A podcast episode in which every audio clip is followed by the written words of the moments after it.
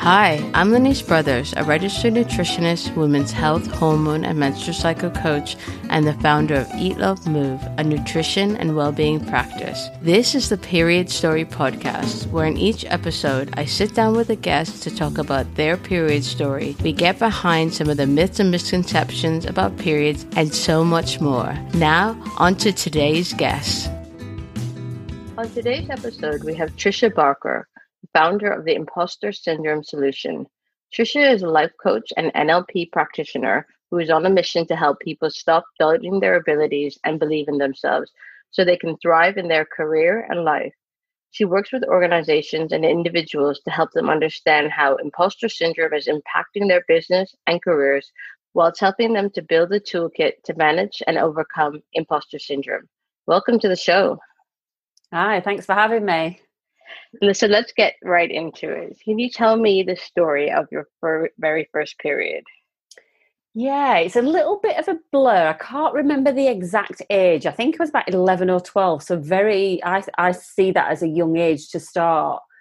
And I'd been at a friend's sleepover. It was a friend's birthday. We'd all gone to have a sleepover. And I remember having really bad stomach pains and but I didn't want to leave because it was this party. But in the end, the girl's mum had to ring my mum to come and collect me. I went home and just thought I had stomach ache, and then actually went to the toilet at some point and saw blood. And I remember at the time thinking, "Oh, am I dying? Like what?" I, I, if if I was taught about periods beforehand at that moment in time, I didn't remember any of it. Like I just didn't know what was happening to me. And I remember calling my mum and my mum coming and saying, It's okay, you've just started your periods, here's some sanitary pads. And that was my literally experience. So your mind just went blank in that moment? Thinking back now, I'm not sure whether it went blank or I'd never had. I can't remember whether we touched on these subjects at school. I can't remember ever having a conversation with my mum where this was normalized for me. I can't remember. I just remember at the time being so shocked that I thought I was dying. and what happened after you got over your initial shock? Um, we just didn't in a, in the house, and it's really weird because I was brought up in a house full of older sisters and mum. It was just a, it wasn't a subject we spoke about. You know, I was given the sanitary towels, told it would happen each month, and then that was it, really. And then you just carried on. And like I said, I was quite young. So starting to have periods at a really young age at high school was quite a horrible thing. Like it was, I felt so shameful. I don't know whether other people feel like that, but you've got this thing that's happening to you and you don't really understand what's happening. And yeah, you've got to go around your day to day thing. And we know that actually the energy and how you feel at that time you don't really want to be going out there into the world, but you've got to go out. And back in those days, it were really big, fat, thick sanitary pads. So you're trying to wear those in your school uniform, and you had a skirt on, so you felt a little bit like vulnerable.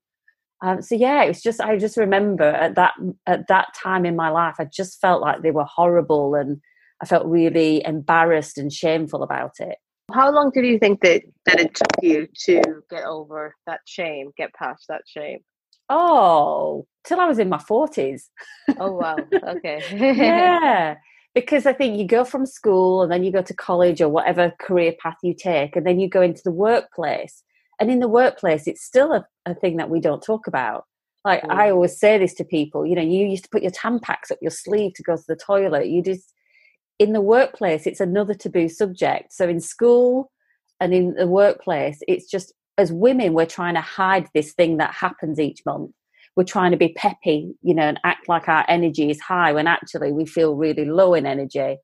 And yeah, I just think it's this whole thing until I was in probably in my 40s and started to understand about periods then it, that was it. I just I will talk about it to anybody and everybody now. Mm.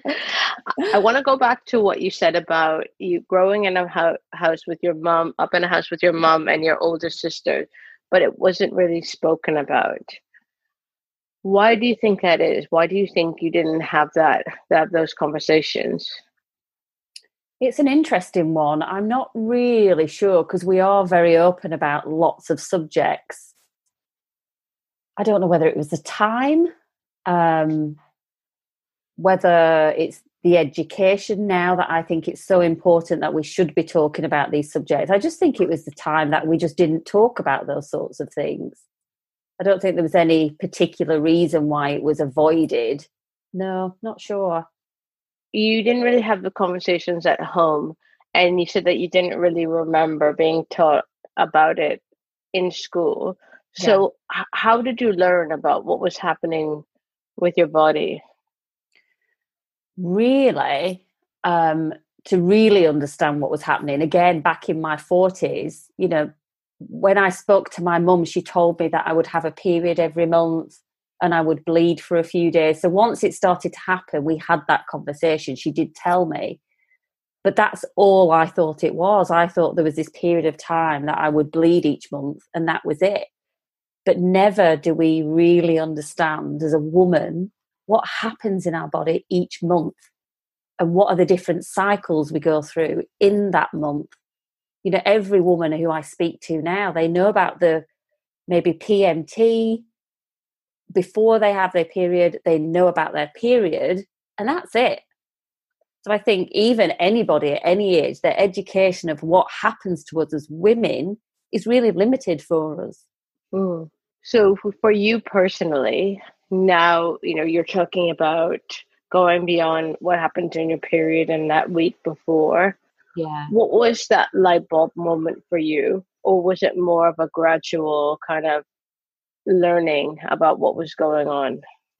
Yeah, so I think for a long time I um, sort of masked what was happening in my body. So when I was, I would say late teens, the pain that I used to have with my period and really heavy periods when I was at that age, my mum took me to the doctor and the doctor decided to put me on the contraceptive pill because that would be a really good fix to stop that happening.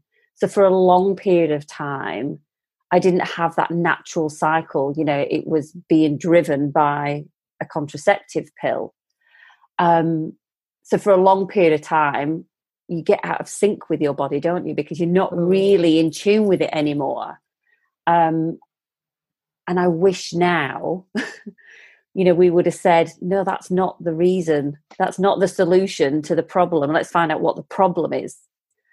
Um, so for many years, I used the contraceptive pill, and it was only sort of, I would say, in my mid to late 30s, I decided I didn't want to spend so much time on the contraceptive pill. It's not, I didn't think it was good for my health.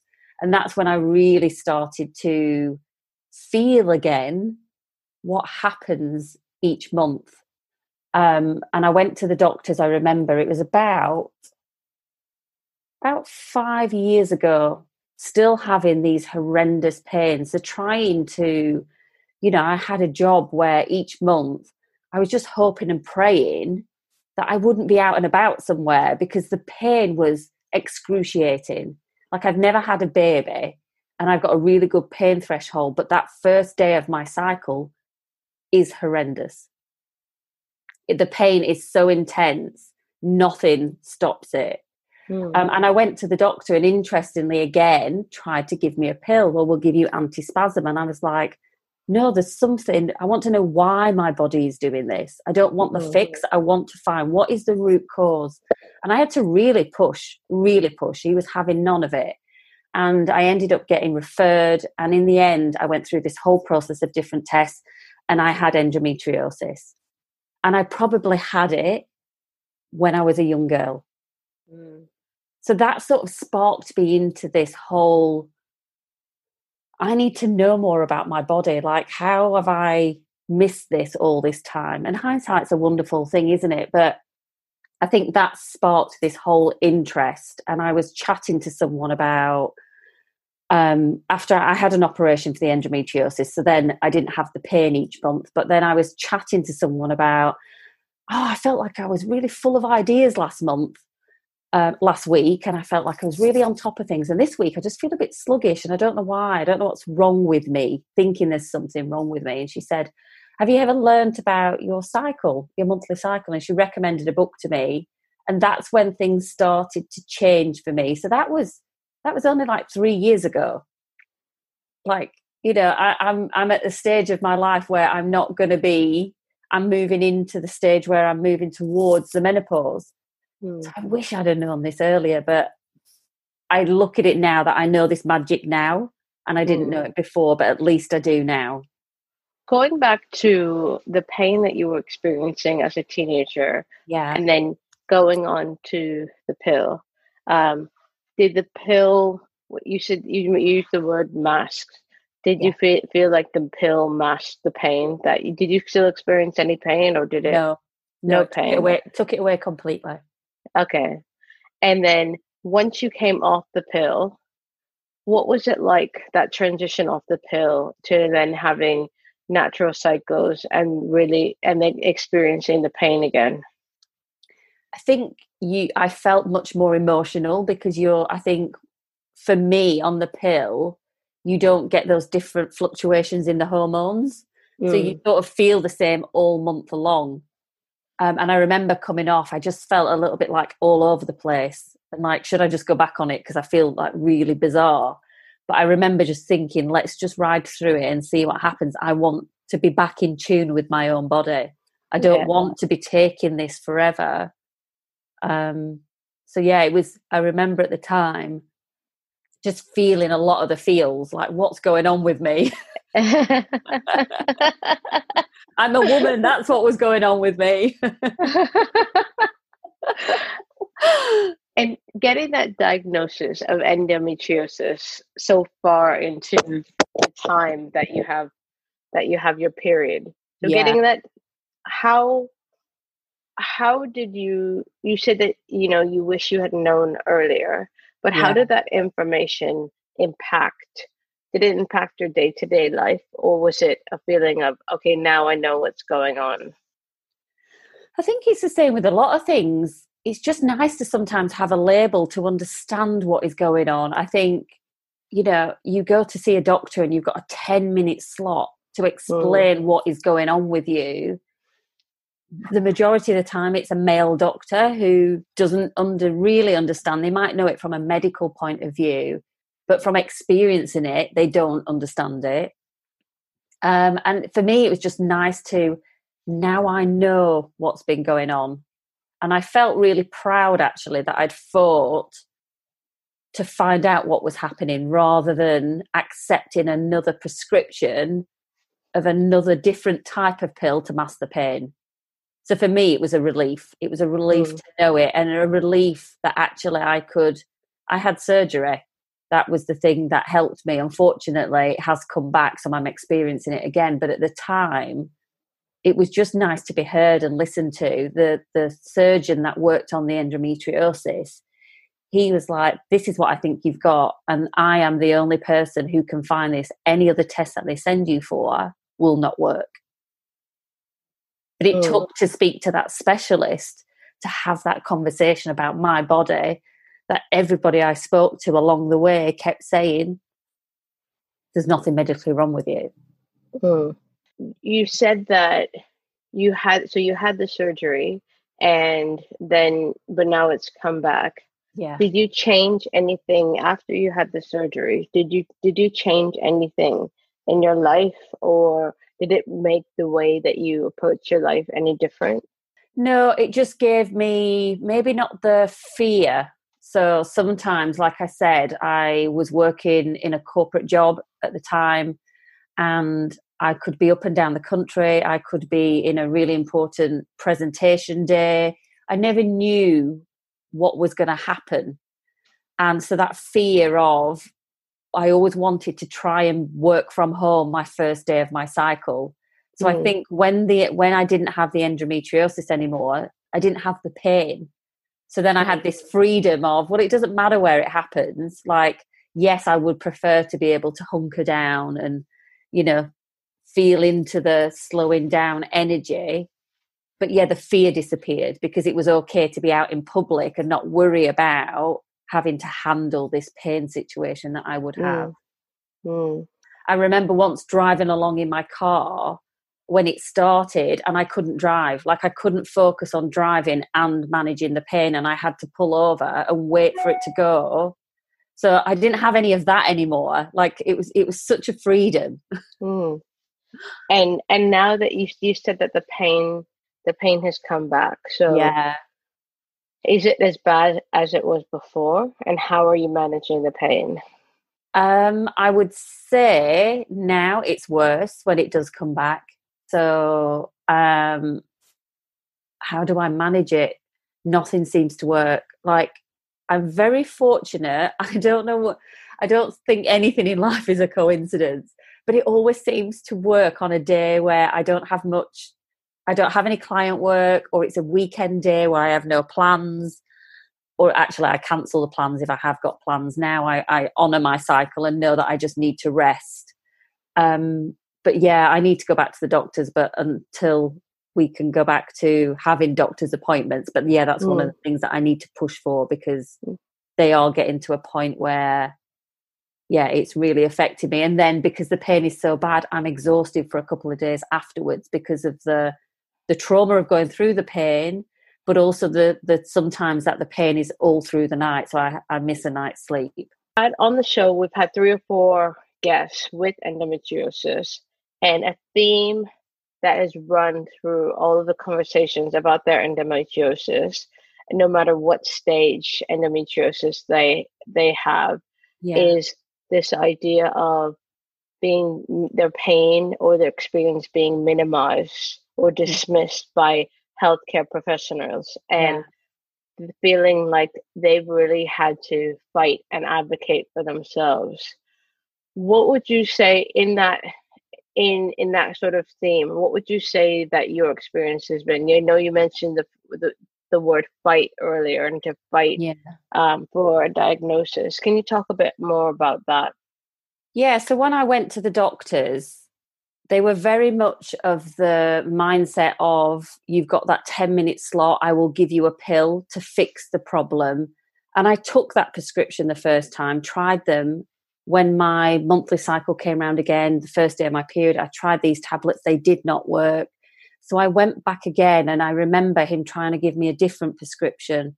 And that was at the time that i just thought this isn't the solution. Like you're trying to give me another i don't like taking prescription drugs unless there's a real need for it. So i think that sort of pushed my decision that i don't want to take these tablets. And i just thought this is not the solution. I need a different one. And i just pushed you know I, I remember sitting there and just saying i'm not leaving. I need you to refer me to somebody else. I don't want to take tablets. I want to get to the bottom of this. And i remember i was just quite forceful in the meeting that like in this 10 minute slot that you have to refer me. And um, i think he was just shocked and he did but even when i went to see different professionals throughout the whole of that time they couldn't understand that i could have pain without heavy periods like i wasn't having a heavy bleed so I saw about three different people before I saw the surgeon who did my surgery for my endometriosis. But each different person I, I saw, they were adamant that there was nothing wrong with me. Like they just kept trying to tell me there's nothing there. But I had this just sense of knowing that this is not, this is my body. I'm not masking it with any drugs or pain relief. I know, I had just had this sense of knowing that this isn't normal. I know, and I know there's something wrong, and I, and I will get to the bottom of it. So I, I feel very fortunate that that happened for me. And when I saw that final surgeon, he said, "Yeah, I think you've got endometriosis." It was just like a sense, just this massive sense of relief that someone was listening, that I was probably right, that actually there was something, there definitely was something wrong in my body, and there was a male doctor that was understanding what was happening in my body. It was it was incredible. What do you think it took for you to be able to fight for yourself in those moments? You know, you mentioned the moment where you wouldn't leave the surgery until they referred you. What what, pre- preparation did you do to for yourself in that moment? I think you just get to a tipping point where enough's enough. Like like all the different pain relief you can take, you just decide that that's not the solution. I think that's when I decided I don't want to keep trying to try all these different drugs. That's not, you know, I, I work a lot through the coaching to find the root problems of what, why different things happen. So again, it's back to the root cause. That's what's going to fix something. All of the prescription drugs, all it does is, uh, like I said before, is mask it so mm. I just went, I just was like, I'm going into this meeting and I'm not leaving until I've been referred. I've got a 10 minute slot and you need me out of here as soon as possible. So I'm just going to try it and see what happens. And thankfully, it worked. they need you out of there quickly. So just stick to your guns and just fight for what you want. I want to switch gears a little bit and talk about um, how you said that now you honor your cycle, and yes. you mentioned how you, through coincidence or not, on the first day of your period, you're able to um, shift shift gears a little bit and stay at home or stay close to home. Yeah. Talk a little bit more about what else you do to across the all of your your menstrual cycle to integrate that and how you're feeling energy wise into your work and the rest of yeah. your life.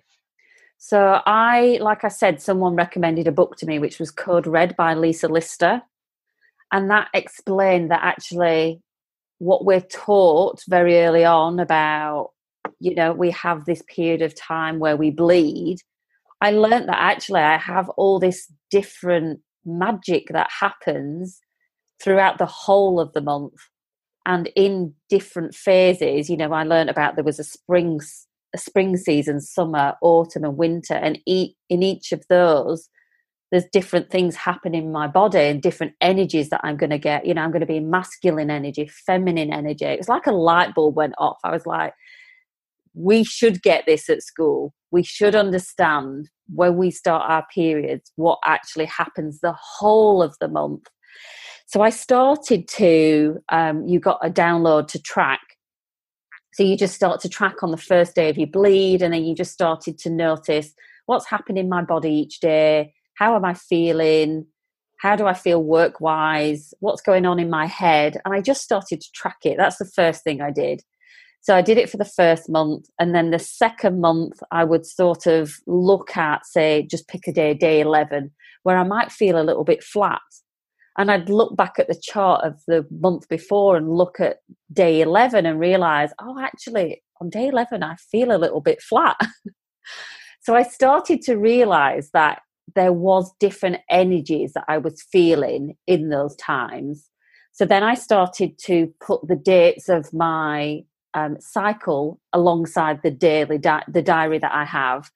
So now it might say it's the tw- you know the 23rd today but it will also show that i'm on day 11 of my cycle so now when people are asking me if i can do things like I'm, I'm i'm moving into perimenopause now so my ability to plan as well as i did so for about the last 18 months i've had the same regular cycle so when somebody mm. asks me to do something i think where am i in my cycle so i know that in autumn and winter, I'm a little bit more um, in my feminine energy. So things might feel a little bit like I'm, I don't feel as sociable, especially when I'm in my autumn. Being able to talk and communicate is a little bit more difficult. I struggle to find the words sometimes and articulate what I'm wanting to say. So I found that spring and summer was the times that I'm more sociable, great for doing things like this, speaking to you, um, delivering workshops, all of those different things, I realized that there was different energy, like in all of those different times. There's a time for planning, there's a time for getting shit done, there's a time oh. for accepting invitations to socialize and do all of those fun things. And I started to just experiment with it. Like you can't always do it. You know, somebody, if somebody's running an event, you you know you could say well i can't do it because i'm going to be in winter but i started to say yes i would do certain things and if somebody asked me for a social thing i'd think well i'm in summer now so i'm dying to say yes to this because i'm in that energy where i want to be around people and be sociable but when they want to meet with me I know that's going to be winter and I'm not going to want to feel so sociable. So it helped me to start to say yes and no to things that I thought were right for the energy. And that worked wonderfully for about 18 months. Now I'm moving into a phase where my cycle isn't as regular. So I can have a 25 day cycle, I can have a 29 day cycle. So the the ability to plan has gone a little bit, but I still use that. I still try and guess as much as I can. And the beauty is I will then go and tweak anything afterwards. If then my period comes early, I then look at my diary for the week after and think, is there anything I can move around to make sure that I am using the my energy in this week in the right way? So yeah, it's just for me, like I said, I found this out at such a late time in my period journey that I, I wish I'd have known before. But like I say, hindsight's a wonderful thing. It's been the most amazing transformation for me. Instead of guessing, what's wrong with me? Why can't I do what I could do last week? Why is my inner critic really loud at the moment? Now I just go, oh, I get it. It's my hormones. It's okay. It will pass. This isn't me. This is my hormones and ever since that's happened it's just like this huge sense of relief it sounds like you've learned to really be tender with yourself massively massively i recognize that we we work in a in a society that has been designed for men. You know the working day is designed for a man. You know the nine to five is is based on the man's body clock. Like we are trying to fit into a man's world. And we we want to be treated equally but we have to recognize that we we have a difference. Like what happens in our body is different and there's magic in that. Like if we can work to our cycle we can be much more productive we can perform better if we work with that energy, but we cannot be in this masculine energy all the time the hustle, the pushing, always being switched on, always being 100 mile an hour. We can do it, but there's a consequence to it.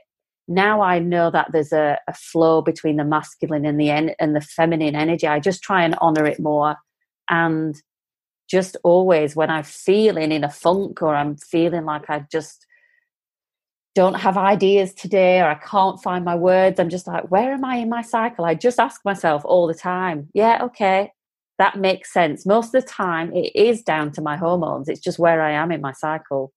Hmm. It's amazing how, when you start to tune into what's happening to your body, you learn so much more about yourself and you move away from this idea of dealing with your body and dealing with what's happening to your body to having a better understanding and maybe not embracing it but being more um understanding yeah. of yourself yeah. i just wanted to just talk just make uh, for listeners who don't know some of the terms that trisha's used so she talked about the summer um, winter autumn and spring so those are the different phases of the menstrual cycle and so winter is when you have your period. Um, spring is when you come out of your period, the follicular yeah. phase. Summer is ovulation, and then um, autumn is the luteal phase. So this is just a kind of terminology that some people use to to describe the different phases of the menstrual cycle, and it's a nice analogy for what's happening across the seasons. That really uh, helped me, Lanice, because I could think about, well, what happens in winter?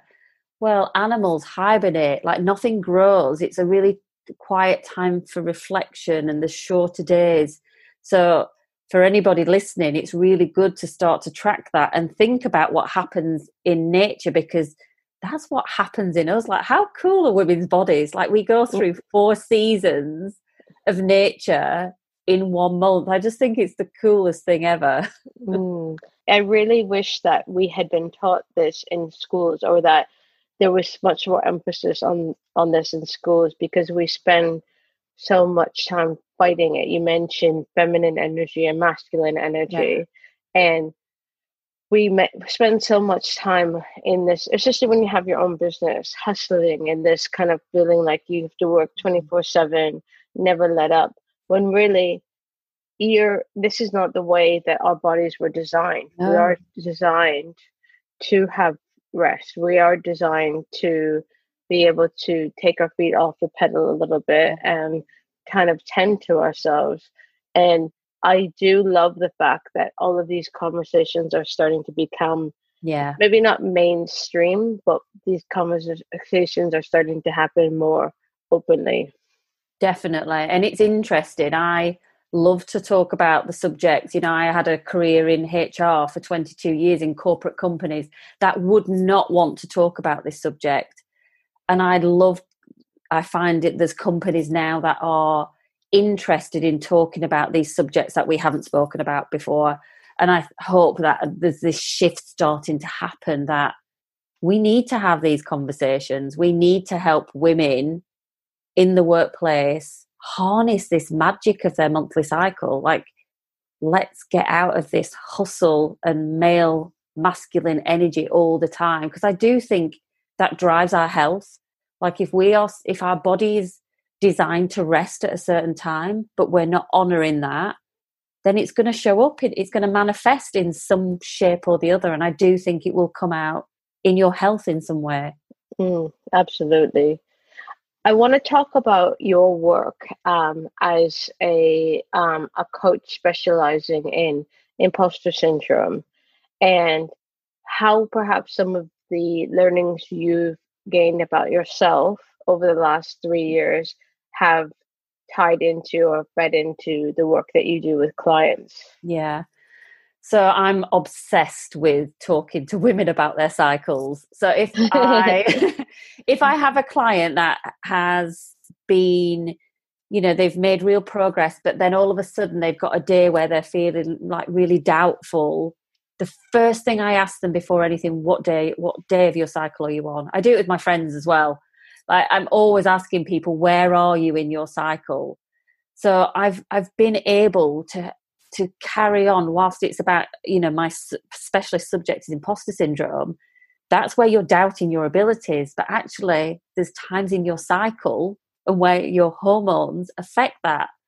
So there's there's two times in your monthly cycle where it will be louder than it normally is. And if you can start to understand that actually this is just because of your hormones. So I'm constantly asking my clients, I, I, I encourage them to track their cycle and actually don't believe everything that you think. Like at this moment in time, don't be making decisions because this isn't the perfect time to be making decisions because you're being more led by your hormones right now. And maybe we can park that and come back to it. So I think it's just, for me, it's given me um, a way to be more in tune with my body and I encourage my clients just to do exactly the same, to start to understand what is happening with you personally. And yeah, a lot of the times it's where they're saying, I just don't feel it this week. And it's the it's the week of their cycle. You know, they're having mm. their bleed. And I'm like, so how are you going to build some rest in? You know, your body doesn't want to be going 100 mile an hour right now. so yeah, I I I definitely talk about it with all of my clients, but also other people that I just speak to on a day to day basis. Yeah. So you said that there are two points uh, in the menstrual cycle where um, that inner critic, that self yes. that would be louder. Is it right before the period and in the first couple of days of the bleed? so it's when when you go into your spring so if you think about spring everything's starting to come alive and that's when it starts to become like you're wanting to move into getting things done and making plans and bringing things to life that's when it pops up. So mm. i always say to people if it pops up in spring say go away you can come back in autumn. Now's not mm. the time yeah. I haven't got time for you right now so come back in autumn and then we'll have a chat in autumn. So it's yeah. sort of trying to push it to i'll have an appointment with you in two weeks. Come back in two weeks we'll have a chat then. Right and then autumn is when it is its loudest. Yeah. so you know you get into your comparison. Should i be running my business? Should i go and get a job? Should i quit?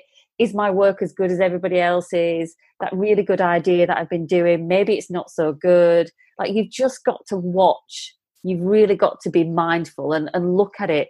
What's going on with my thoughts this week? Because that's all they are. We don't have to believe everything but that's normally what happens. So i know that if I start to doubt anything, I think, okay, well, that's what's happening now because my hormones are driving this. Let's look at this. So I schedule some time for the week after when it's out of autumn into winter and I think or or spring. Let's have a look at this decision then. Is it still mm. the case? And most of the time it's not.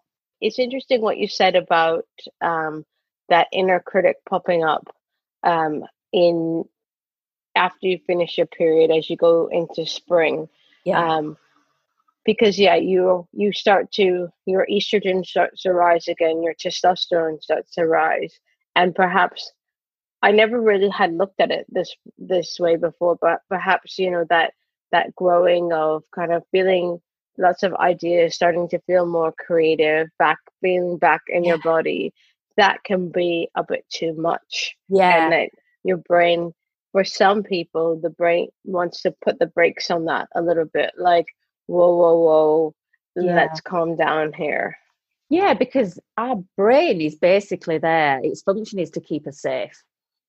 So if we are thinking of putting ourselves out in the world more and being more visible and all of the things which is wonderful in this spring energy, our brain goes, Whoa, this is a bit risky. This doesn't feel safe and it wants to put you back into that comfort zone and even if you're miserable in it stay where you're safe. So it is it's it's it's very interesting and it's good that you put it like that that it's linked to certain hormones increasing which is growing. So we want to grow naturally mm. with that and our brain goes no. Let's keep you safe. Let's get the inner critic putting you down and hopefully you'll listen to it and keep yourself safe. But you've just got to like I said, just not believe everything you think or tell your brain, like I say to my brain sometimes, it's okay. I am safe. If I do these things, I will still be safe. Yeah. Thank you for letting me know, but I'm okay. I've got yeah. this. So I chat to my brain and let it know because it it it does like sometimes you can get frustrated with like my inner chatter so horrible but it is designed to keep you safe it's trying to it's got the best intentions it's just not helping you. So you've just got to chat mm. to it sometimes, like you chat to a friend. It's all right, I've got this. Talk a bit about imposter syndrome and why you decided to specialize in this area. Um, so imposter syndrome, I experienced it for a, a huge chunk of my life. Now, when I look back, probably from about the age of 10 I can link experiences of how I experienced it right throughout my corporate career. I had a really successful corporate career, and now I look back and think I missed it all because I was constantly waiting for someone to tap me on the shoulder and go, No, you don't belong here. You shouldn't be here. You're not as good as we thought you might have been. Your work isn't up to scratch. We're going to have to replace you. Like the whole of that time, I had that niggling in the back of my brain. And so when I went to train as a coach and they kept saying you need a niche, you need you need to have something that you specialize in, I was looking around thinking I don't know what it should be. Um, and only through working with a coach, she was saying, "Well, talk to me about what you experienced in the workplace." And I was like, "Yeah, well, I had all of this going on." And she said, "That sounds like imposter syndrome." And I Googled it and I was like, yeah, that's how I used to feel. Wow. And thankfully, I'd done lots of personal development and work on myself that actually I'd helped to move myself out of it. Like I still experience it now, like I'm a recovering imposter. It still comes back every time, like you said, every time I try and grow and elevate, it's waiting. Whoa, let's keep you safe.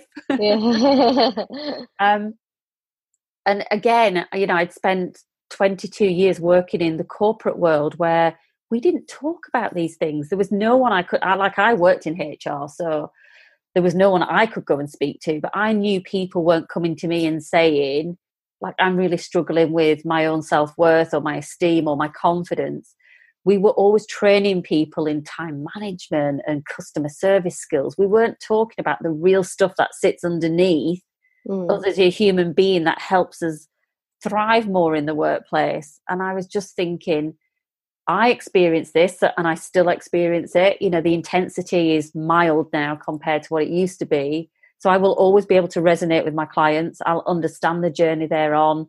I'll understand the workplace and how hard it is sometimes to battle with imposter syndrome while you've got all the external factors going on. So I can resonate with that. I will always be working on it myself. And like I said, I just like to sort of push the boundaries of the workplace. Like if we can start to talk about this, then maybe we can start to tackle it from inside the companies as well. A lot of people come to me one on one, but they're paying for that themselves. But what if companies started to invest in starting to tackle these things? It's happening in the workplace.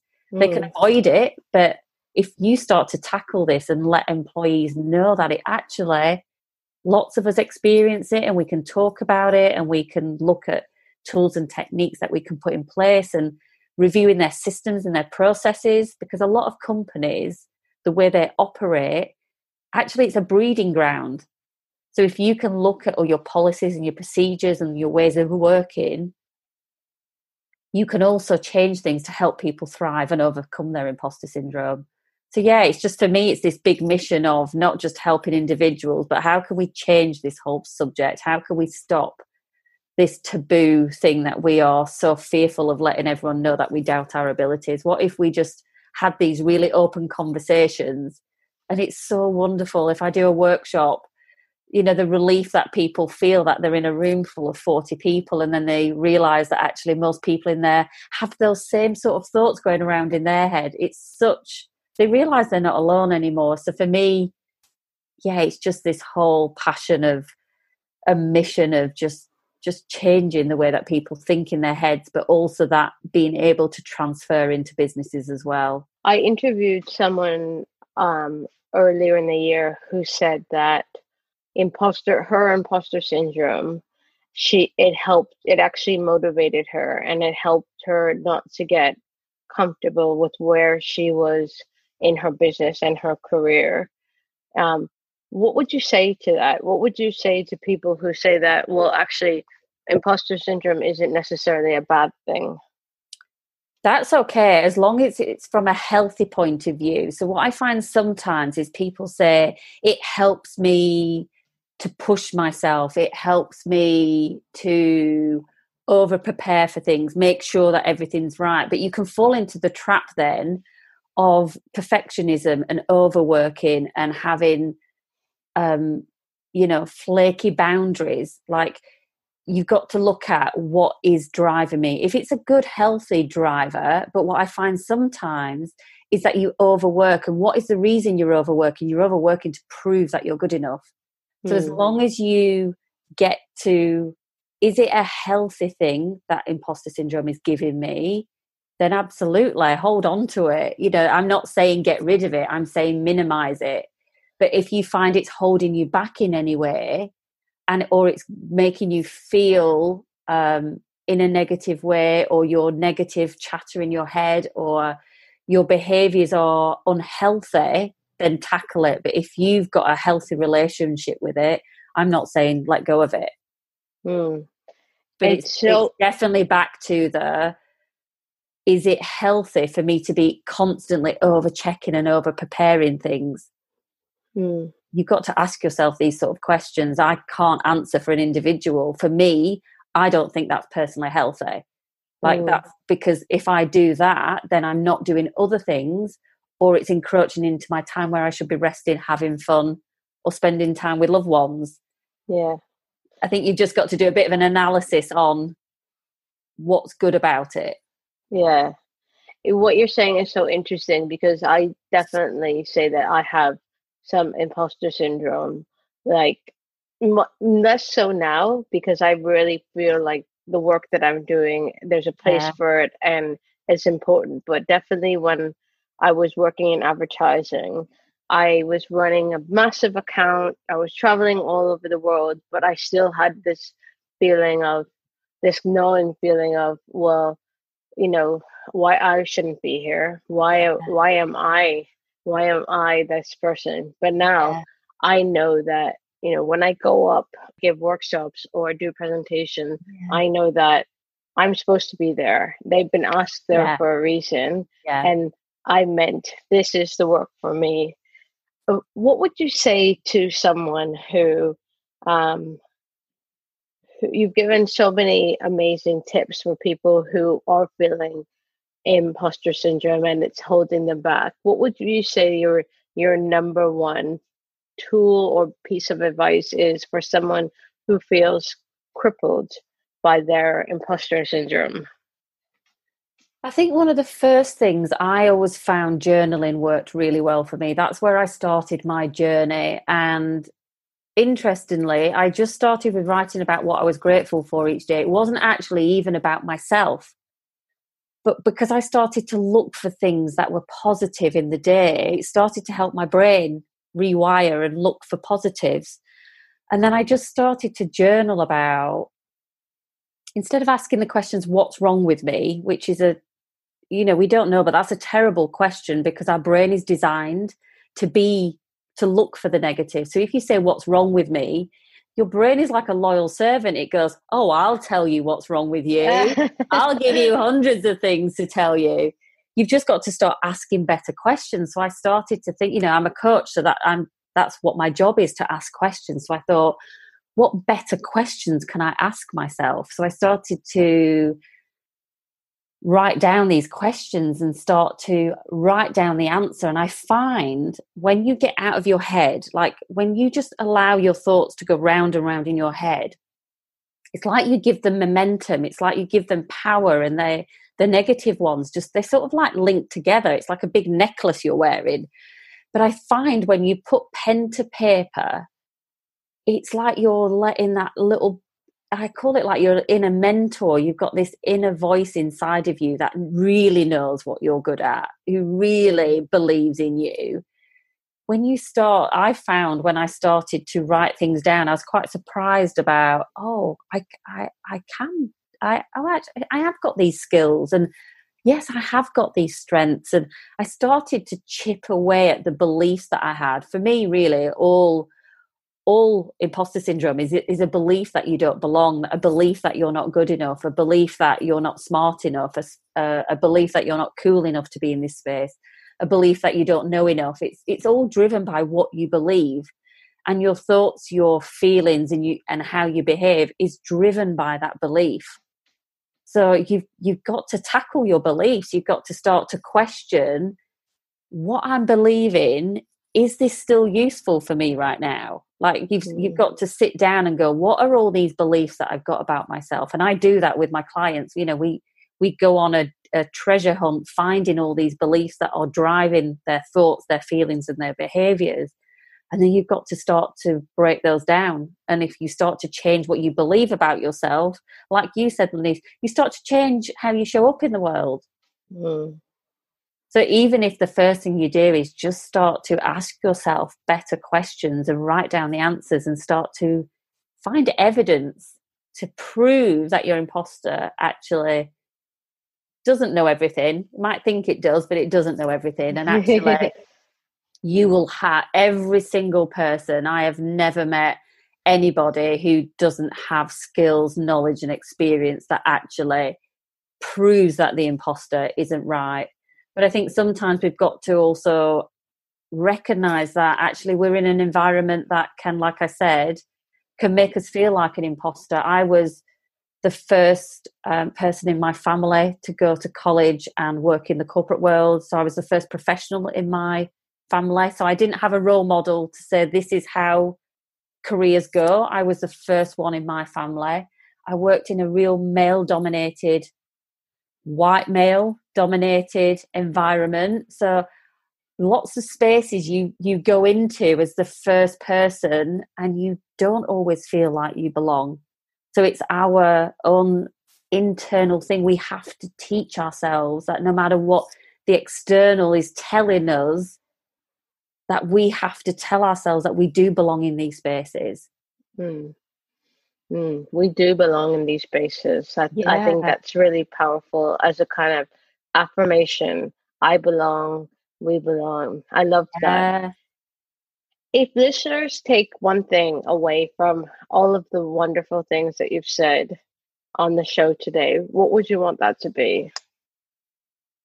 I would say learn about your cycles. Like, it's been one of the most precious things that I have discovered in my 40s.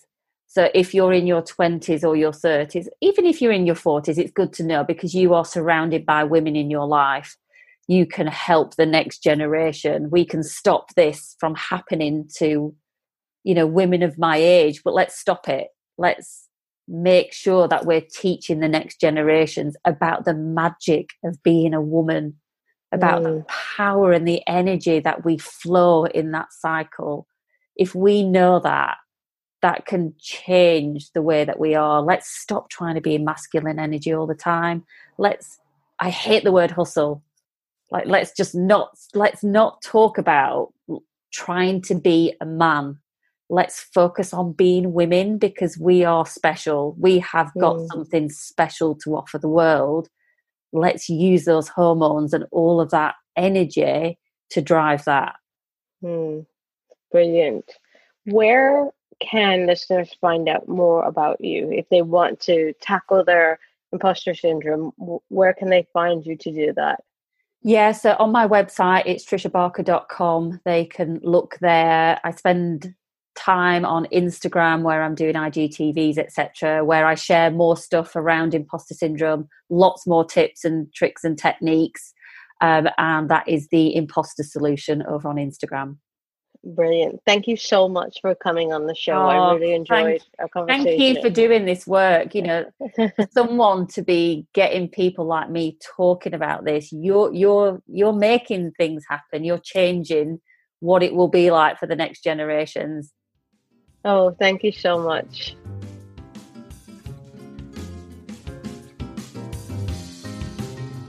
For more inspiring conversations, head over to periodstorypod.com where we have so many more for you to peruse. If you want help with your menstrual or hormone health, email me on hello at eatlovemove.com to set up a free 30 minute hormone health review. If you like today's show, please don't forget to subscribe, rate, and review wherever you get your podcast. Tag us, come say hi, and send in your requests for who you'd like to see on the show on Instagram and Twitter on at period story pod or email us at hello at periodstorypod.com. I'm Lanice Brothers, and you've been listening to Period Story. Thank you so much for listening.